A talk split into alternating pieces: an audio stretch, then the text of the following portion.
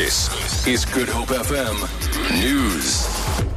Good morning. A man has died after his vehicle rolled multiple times on the Seven Passes Road in Touwsrivier. ER24 spokesperson Russell Meyering says paramedics found a vehicle lying on its roof in the middle of a gravel road. Meyering says the body of the man was found lying in the road.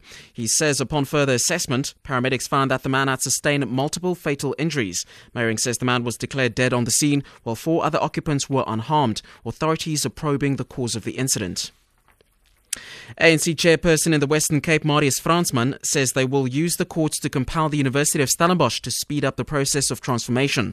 Fransman was addressing the ANC Youth League's 71st anniversary celebrations held at the university last night. He says the Department of Higher Education must also account for what goes right and wrong at the Stellenbosch University. I want to caution as we go on a campaign don't make the fight Afrikaans. It is not Afrikaans that's the fight. It is the way the language policy at this university is being implemented. They are using language as an exclusionary strategy. Ours are supposed to be bringing people together. ANC Youth League Deputy President Desmond Moela says they will work together with students to ensure that transformation in all institutions of higher learning. The International Relations Department has confirmed that no South Africans were killed or injured in the Hajj stampede in Saudi Arabia.